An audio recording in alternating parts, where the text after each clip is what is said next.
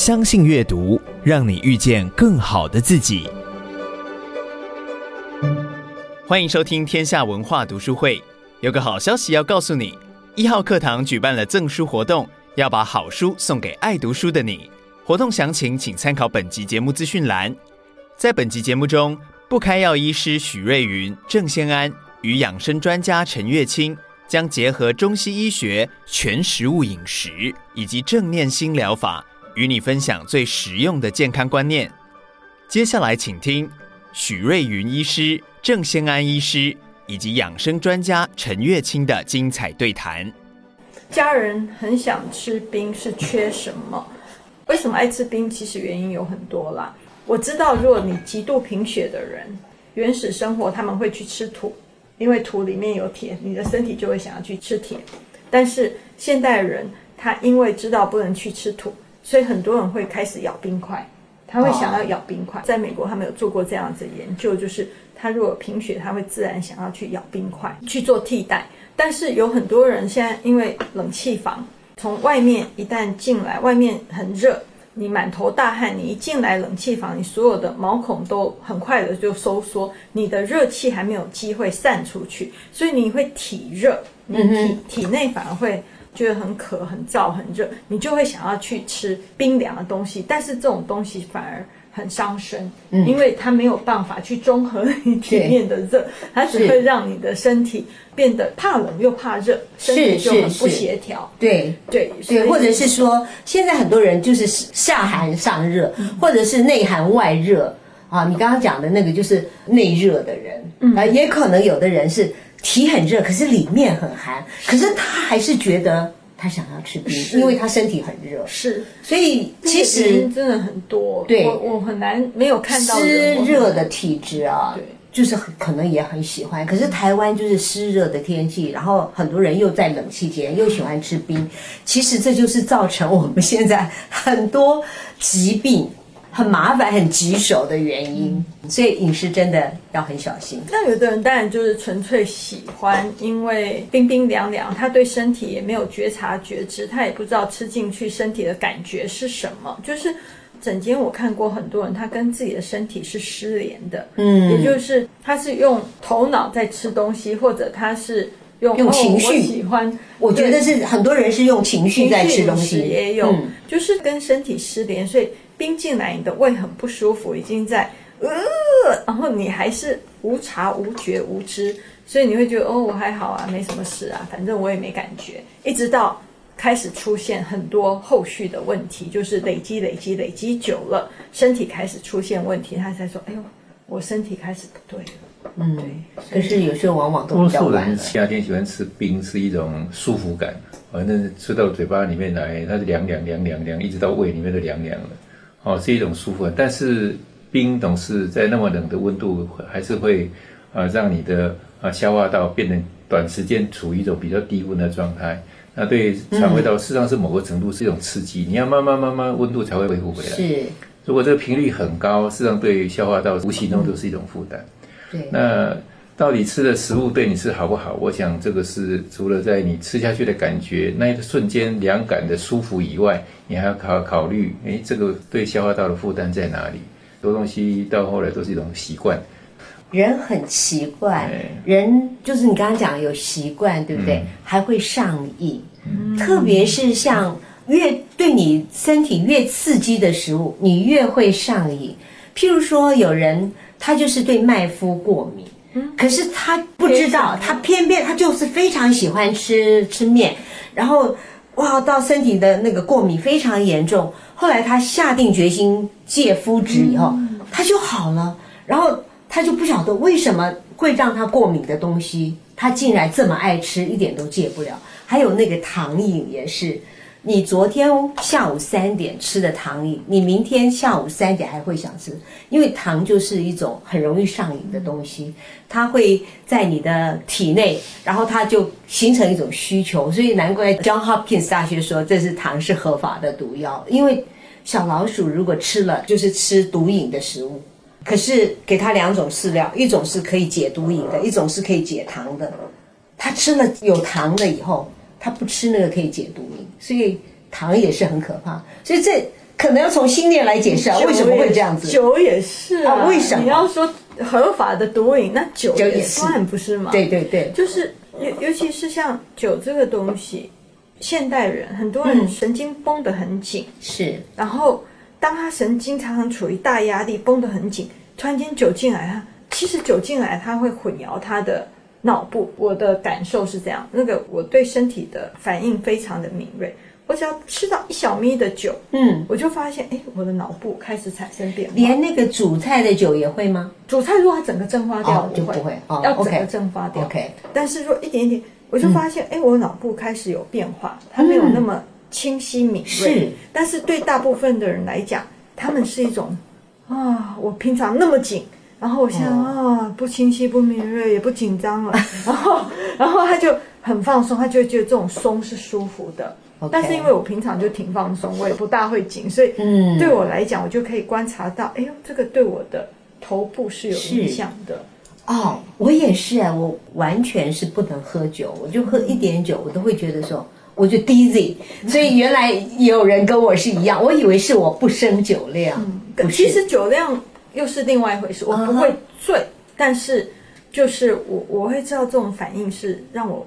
我不是很喜欢，我喜欢清清楚楚、明明白白，而且我平常就算放松，所以对我来讲，我也不需要用酒来让我，呃，他们算是一个 disinhibition，就是我们人类有时候会很很紧、很绷，对，然后呃是很抑制、很压抑，然后酒会让你这个压抑性不见。可是事实上是不好的，对不对？还是要所以你书里面的吐真言啊，或者借酒发疯都是有的。对，所以其实这样子来学放松，不如就是照你们书里面的那个放松，对不对？是，但是很多人他用那个放松以后，他反而他跟人的距离会比较近，因为平常我会这样子，嗯、然后哎，我放松以后，我反而是比较容易连接。嗯、但是事实上，如果你你可以慢慢放松。嗯、我们书里面有教人家很多放松，放松的方法。如果你可以不用酒放松，嗯、你反而可以跟人有更真诚、更敏锐的去连接，就是让你自己可以很清晰、很清明的放松，嗯、而不是糊里糊涂的放松，然后到时候说错话或做错事又很后悔。我这次看你的书里面啊，就是有谈到知识哈，因为我自己啊对知识非常非常的重视。为什么？因为我。过去都非常不重视知识，我是一个软筋体质，所以呢，就是什么东倒西歪，然后身体都很没有支撑力。那后来我就是在我先生离癌以后，我就去请教。那个以前一个中医师叫庄淑琪，他那时候对癌症有一些呃，就是说生活习惯导致的癌症，他有提出很多很多的见解，我就去问他在生活上怎么防癌。他特别重视知识，所以从那以后呢，我就开始发现知识真的很重要。像你讲的放松，是啊，我们可以行住坐卧都可以很端正，但是。很放松，也就是说，我们的脊椎其实是直的，我们的髋骨是好的、正的，那我们不会身体东倒西歪，然后我们是很舒服的。但是如果你的姿势是不正确的话，那你很可能你这就会说这里绷住，那里压住。其实他们就说，当我们很放松的时候，为什么很愉快？那就是你的副交感神经。啊，然后你一进入副交感神经的模式呢，就进入修复身体的模式。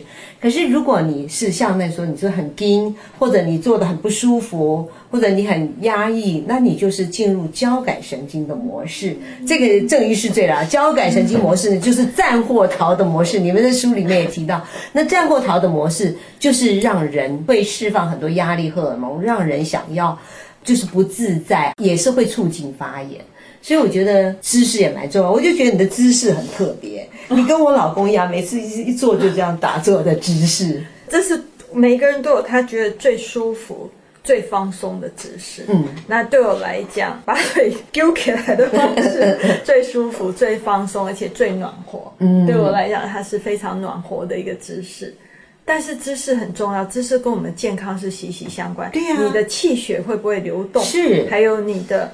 但是它跟心念又是息息相关。是，我碰过很多人，他生命没有支持力，他跟自己的父母没有连结的时候，他的脊椎是歪的，嗯，要么侧弯，要么整个是驼的。嗯，那这个就是跟生命的支持力有关。但我们脊椎不是这样子直直一条，它还是有一点，它是有一个自然的曲线的。对，但是有些人他那个曲线是歪掉的，就是侧弯或者歪力八七的，因为有有的人肩颈很僵硬，对，所以他这个也会，如果你左边比右边还僵硬的话。你就会不自主的，就是会把它拉往一边，然后你的有这高低肩嘛，拉久了，你可能就会有所谓的骨刺啊，很多很多的问题都会来。嗯、所以在枕间，当他们一松开的话，他的脊椎会跟着重很多，这很重要。因为为什么呢？因为我们的器官都挂在脊椎上，还有很多的神，这个你最了解了，神经系统。所以当你的脊椎是歪的，或者是挤压的时候呢，事实上你刚刚讲经脉。或者是血流都不畅通，然后你的器官受到压缩，尤其现在的上班族很可怜，就是颈椎和胸椎这边都是压的，所以呢，就是气血也不流通，所以影响到你的专注力，影响到你的思考和判断。所以为什么现在人就说你坐很久，上班时间很长，但是你的产出很少，其实就可能跟你的坐姿。有关系，所以我们新书有特别提到，嗯、就是我们怎么做，我们怎么站，嗯、怎么去调整我们的这些姿势，才会让我们身体比较健康。因为我们的姿势跟基本上跟我们的脊椎整个骨架都会蛮相关的，所以如果大家平常能够。呃，能够去觉察你的身体的姿势，避免某一侧或某个位置产生很大的一种负担，这样身体的稳定度会好很多。所以，但是这一部分需要自己能够觉察，也要慢慢的去调整自己的姿势，养成习惯。以后的话，这个问题就会慢慢比较少。好像有那个粉丝在问你，嗯，确诊康复后还不时的咳嗽，可以怎么样的改善？咳嗽代表着气管一直受到刺激哦，所以事实上确诊也可以症状很轻微，几天的慢慢就好了，也可以某个程度可能咳嗽啦，或者比上呼吸道的鼻腔的症状啦、咽喉痛啊等等的症状会啊持续几天再慢慢缓和，那少数可能会更严重一点。那不管如何，那这个症状会一直咳嗽，那代表着你的气管这个附近一直还没有完全恢复稳定。然后可能气管黏膜上还有一点在发炎的反应，或变成一种比较敏感的状态。那你可以做的是，看看你全身的状态如何。第一个，先保护我们咽喉，还有前胸部这个附近的或颈部这附近的温度。啊，这边有一个适当的保暖，那这边进来的刺激就会比较少一点。哦，这有适当的温暖，那血流也会比较啊帮助你恢复。另外一个是吃进来的东西也避免太啊温度啊过低啊，过低的时候，你对咽喉、对气管也有一定的刺激哦。这是两个基本的，因为这个是在把你气管这附近的环境啊，尽量都帮它保持到比较好的稳定的情况。那当然之余，那你的营养状态啦、你的压力状态啦、你的心的浮动状态啦等等，你都可以去考量。我如何帮助我自己？啊，帮助我啊，有这个体力，有这个啊适当的蛋白质，有这个啊原料去帮助我修复我这个身体发炎过的部位。哦，这个部分是实际上都是对啊这个附近会有帮助的。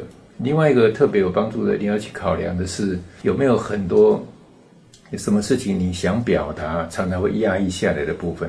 这个一旦我们很想表达，常常不得不忍下来的过程中，你的脑的意念会这跟咽喉这边的啊连接非常的强。一直想讲又不能讲，想讲不能讲，你气管一定一直受到某个程度的刺激，这块也会常常在某些个案上出现啊，大家可以稍微留意一下这个影响因素有没有。假如说有的话，学习在某个地方啊，不能对人讲，对空气讲，试着把它用意念把它送出去，或是啊做个深呼吸或唱唱歌，那慢慢的把这个压下来很多情绪或是一种啊想表达的话，把它送出去，哦，那所以这个是会减轻这边的负担的一个考量。那我也可以提一点建议啊，就是说，像我有一阵子就是非常多痰，我记得我从印度回来以后，就吐痰吐了一个月，我那时候就很想说要去检查我的肺出了什么问题。后来我想，就是因为印度那个尘土飞扬，可能是很多的烟就到了我的肺部，我的肺部一直在排东西，所以我有那么多的痰。那现在呢，我就发现。我自己就是寒气在里面，所以当特别虚寒的时候，我就会比较多痰。那像刚刚讲说，除了刚刚郑医师所提的意见，我觉得在饮食上也可以做一点帮助。譬如说，像洋葱啊、番茄、红萝卜、南瓜，甚至我就加一点黑豆，这像这些东西都是可以修补的黏膜。然后可以抗发炎，所以我有时候会把那个洋葱，就是直接去炖一颗洋葱，喝那个洋葱水，甚至吃那个洋葱，或者我把洋葱、番茄、红萝卜煮成一个汤，或者讲煮煮成田园浓汤，或者打着来喝啊，或者南瓜加那个黑豆，我是比较不喜欢黄豆，因为黄豆比较多基因改造的，所以我就是南瓜加黑豆打成豆浆，那它也是可以修补。我觉得其实可以自己去尝试，我觉得要多尝试。你用什么方法可以让你的喉咙比较舒服？那有的时候我有会炖梨，啊，就炖一颗梨，一丁点冰糖或者是蜂蜜，然后看能不能修复我的喉咙。因为我也是一个常常喉咙要保护的人，我今天没有像 我平常也是 像这个徐医师一样，一定会围围巾的。最近好一些耶。好像是不是干姜啊、呃、加那个炙甘草，喝多了以后这里比较暖了，嗯、比较不怕那么冷气。我一般就是会保护住，保护住自己，容易被刺激或者我们这边太寒气容易进，因为到处都是有冷气，天气一热大家都会吹冷气，所以我大部分会想要去。保护一下，对，的确像郑医师刚才讲的，就是我整天处理过很多慢性咳嗽问题。嗯、慢性咳嗽其实原因也有不少，但是去看他们这边的能量为什么会塞住哦，很多是来自于一些悲伤内疚的情绪，就有的人会有鼻涕倒流的问题，嗯，就是这种眼泪是往里面吞，往内流，而不是往外流。嗯、然后有一些人是。长期被压抑表达的问题，所以你要去看什么话是我不敢讲，或者我很害怕去说，我害怕人家生气，所以我很多话我就会往里面压住，或者我害怕去告诉人家什么。所以说很多这个喉轮这个地方啊，跟我们的表达是有关的，所以要去看。那能量上，事实上也可以做一些调整，但是能量调整没有心念的调整来的那么快速。嗯，那能量上你可以去清一下你的喉轮，就是我们这个地方啊，你可以从中间这一条哦，这是我们的锁骨，然后这是我们的下颚、下巴的地方，所以从在中间哈取中线这个地方，一个往上拉，一个往下压，往上拉。拉到我们的这个地方，往下压，压到锁骨的地方，嗯，就这样子一个一个把它拨开来，从中间一个往上，一个往下，嗯，OK，整个头部你都这样子去把它拨开来，嗯，就是让能量可以流动，这是让我们这边的能量可以流动，然后再轻轻的，比如说画八，或者轻轻的把它。捏一捏，让它可以稳定下来。OK，画八，你是说舌头画八吗？不是这个地方，手，对，用手画八，用手画疤。我们其实喉轮这边有好几个能量管道，嗯，它是连接上面到下面的一些能量，看得到能量的，他们就会看到它是有 channel 的，有好几个 channel 在这个地方啊，很很多通道在这个地方，所以要把它拉开来，让它能够啊上下流动，能够通畅。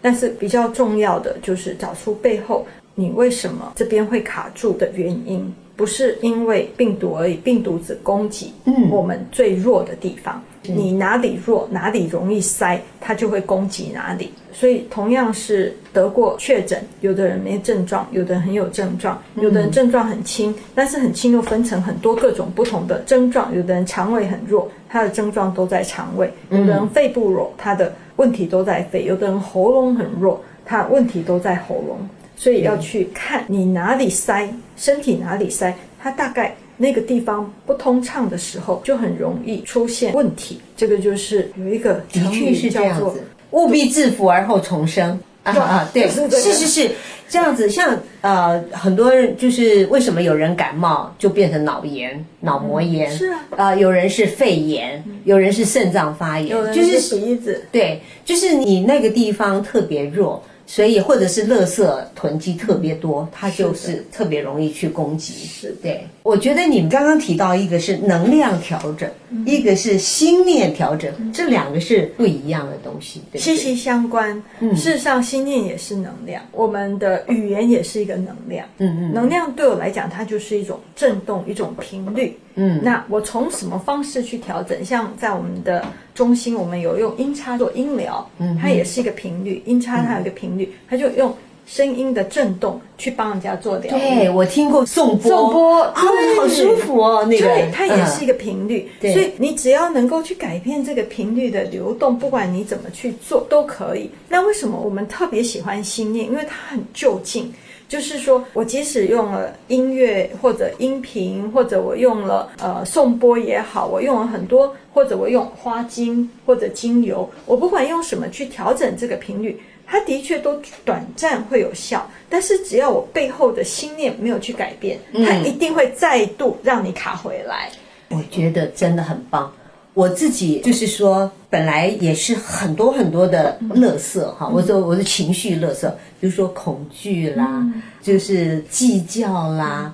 呃，嫉妒啦，有一个大文豪说，嫉妒是他最后才能够去除的情绪啊，等等，我们有很多很多的情绪，愤怒啦、焦虑啦，等等等等。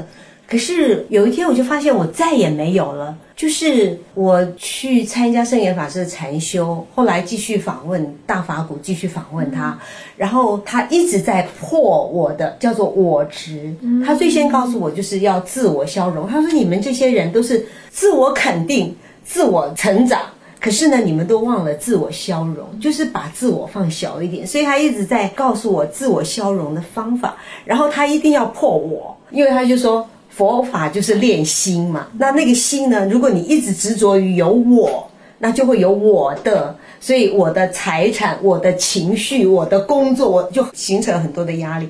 所以他就是要破那个我。他就有一次就问说：“那你的身心？”时时刻刻都在变化，这个细胞一直在变化，你的观念时时刻刻也是在变化。然后他就问我说：“前一天的你跟现现在的你是不一样的哈，或者是说前一刻的你跟现在的一刻的你，不论是身或者心，你的思想观念都都是不一样的。”他说：“到底哪一个是你？”就是他的意思，就是说，其实没有一个真实的、完全不变的你在。这句话就打到我了。没有一个真实、始终不变的我在，那我在执着什么？我有什么好执着的？因为我是一直在变化的。自从我领悟了，就是你刚刚讲的，自从我领悟了那个道理以后，我就不再去抓那么多我、我的、我的面子、我的什么、我的什么，然后就。当你一旦松开这个以后，你就发现哇，那些情绪全部都崩落了，不见了，然后你就变得好轻松哦。其实真的是没有我，也没有你，也没有他，这个都是我们的概念。但是对很多人来讲，这是比较困难，他得要慢慢来。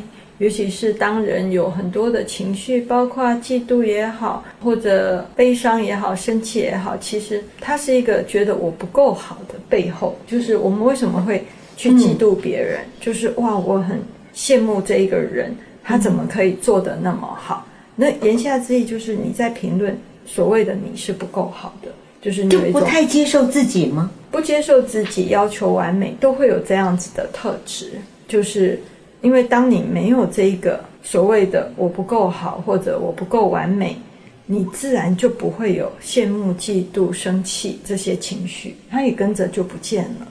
对，所以这是一个很多走在修行的路上一定会遇到的，因为能去觉察，我觉得就已经是第一步。在我的诊间，我常常还要带着他们去看。我一看，我就说：“哦，你这边卡住很多那种情绪，他完全没有直觉。嗯，你得要先带着他，慢慢的去认识他的身体，他的情绪，他那个情绪才会出来。所以，所以。”觉先觉察，我觉得觉察，所以有一个很好的老师是很重要的。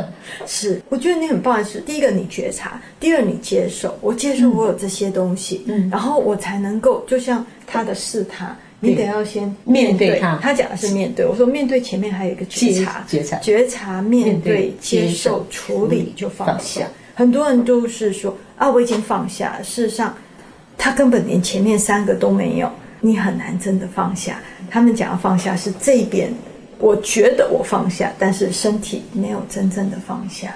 所以这种都是一步一步来，在我们这本书里面《心念治愈力》逆转慢性病，我们啊二十一世纪的最新心念医学里面，我们就有讲得更深入有关这些啊问题。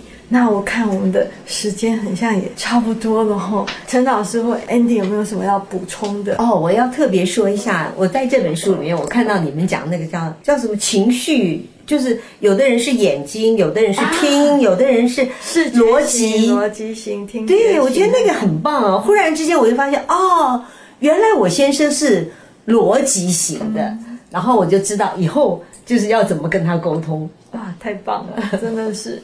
大家有兴趣可以看呃这方面的资料啊，就我们这本书里面有写，之前有一本不要再说都是为我好那本书里面有在详细介绍很多四个型的情绪类型。这本新书里面有一些不同角度去看这个东西哈。那我想你会发现说，我们在临床经验里面有发现说，每个人来到这个地球上这趟生命的旅程，每个人先天都带有一个呃先天的类型过来的。后天可能还会学到别型的类型的特质，但是既然先天就会带来一个特质，那这个特质就是你这一趟旅程的功课。那每个人都有功课，嗯嗯。那为什么先天来你就会带着这功课？这很有趣了，冥冥中就排好了，你需要这辈子的这个旅程，你就有这一类的功课要去面对，要去跨越这个功课。哦，所以身体上虽然是我们知道的这个物质面的结构，事实上从大脑到身体里面的很多电流也好，神经传导也好，哦，或者是荷尔蒙的作用也好，很多东西都是在能量面在运作的。那事实上，在我们从心念的角度去看的时候，你就知道，诶，在你身体很松很松的时候，心很宁静的时候，你慢慢会慢慢去碰触到。你实际上你是一种能量的存在，而不是这个物质是你的本质。实际上，物质只是一个这趟旅程的工具。哦，大家可以慢慢去看到这一块的时候，在能量面的角度，我们跟所有的生命，哦，包括很多的微生物，通通是共生共存的，而且是在连接的状态。哦，所以这块大家啊慢慢去了解以后，你的心的浮动自然比较不会困在。这个工具里面，我怎么可以欺负我？怎么可以伤害我？我怎么可以怎样？这个我的观念就慢慢会松开来哦。所以这个是这趟旅程很重要的功课。祝福大家，很棒。我我觉得我不晓得，就是我们这个线上的我们的粉丝或者是听众们，大家观众们是觉得怎么样？我们三个是完全有这样子的生命的体验，就觉得这是真实的，真的不是怪力乱神。当你慢慢的体会到这一面的时候，你的人生会更丰富。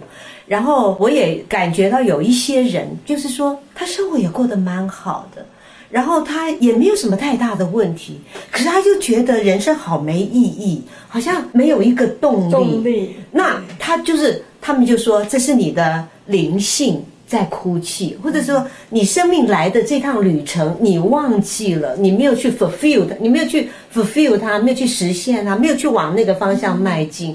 所以我觉得，其实常常说不要太多外在的追求，我们多去探索自己的内心，我们会发现，其实。我们的内在是很丰富的，我们也有很强的自愈能力。如果你越了解自己，越倾听自己身体的声音的话，你其实会发现你的身体真的很棒，它是可以保护你不生病的。嗯，身体的智慧真的是不可思议。我常说，我们人的身体有数十兆的细胞，对，然后我们从来不会需要。哦，我要记得呼吸。如果我们必须要记得，我们是在自己管理自己呼吸，我们就是死路一条。我们根本早就忘记要呼吸这件事，或者我应该要分泌多少荷尔蒙，我应该分泌多少激素，我们什么都不用管。或者你你其实你在吃饭的时候，你一闻，你的身体就已经开始帮你准备那些消化液了。然后你不小心受伤，也是自己皮肤就慢慢自愈啊，自己治好的啊，嗯、不是吗？但是如果我们自己治愈的，我们没有给他对的环境，嗯、我们又给他泡泥巴水，又给他弄了乱七八糟，他就开始错误的反应，就是恶化了。嗯、所以，我们心念治愈力也是在跟大家讲，我们如何去提升我们自己的治愈能力，可以让我们的身体越来越健康，我们的生命越来越和谐幸福。那好，这个就是说，大家都很关心免疫力嘛，哈，那我就简短的说一下。呃，刚刚我们都讲过了，但是重复一下，让大家加强注意力，也就是我和那个许医师都非常喜欢的。第一个当然是优质的蛋白质，它可以，你可以从豆腐，你可以从蛋啊，或者是好一点的鱼。那来，然后全谷杂粮是我们的主食啊，对，是我们的主食，对对对啊对。然后呢，呃，我们可以呃，我蔬菜水果是我们一定要吃的，就是它有植化素帮助你抗发炎，它有各种的维生素，呃，矿物质是去滋养你的细胞。然后我们需要有像优格，优格呢，它除了有钙质以外呢，它其实。啊，它有蛋白质，它也是好菌，它也是一种好菌。这个我我建议一下，嗯、因为现在很多市售的优格，我都是自制的，对，很多添加物，你一定要好好的去看它的成分。如果它成分有很多香料啊，很多对很多有的没的什么添加物，什么色素。学我和许医师自制，自己制真的自制真的很简单啊！对对对，然后对 Omega 好油，但就是呃，包括我们的坚果啦等等，然后还有新香料也是非常棒的。那呃，最后呢，不能免俗的，我又要介绍我的抗疫加强版绿拿铁，因为现在很多人就是说，呃，疫情很严重，我有什么一杯能够帮助我的？那除了我的绿拿铁以外呢，我就说，除了就绿色蔬菜水果。综合坚果之外呢，啊，我会加，我刚刚有讲，我会加一片到两片的柠檬，我会加姜黄、黑胡椒，这两个加在一起的，你的抗发炎的能力会提高二十到两百倍啊，然后再加一点好水，然后优格。然后，哎，对，我就会加一点植物性的蛋白质，大豆生态。那这样子的话呢，就是一个很完整的，呃，可以帮助你提升你免疫力的一个简单的食物，而且很容易消化吸收。今天真的很感谢呃那个陈老师来跟我们分享那么多 p e p l e，谢谢，拜拜。感谢你收听天下文化读书会。鼓励你现在就订阅一号课堂 Podcast，给我们五星好评并留言，参与赠书活动。活动详情请参考本集节目资讯栏。也欢迎你到一号课堂的 FB 粉专与我们分享交流。再次感谢你的收听，天下文化读书会，我们下次见。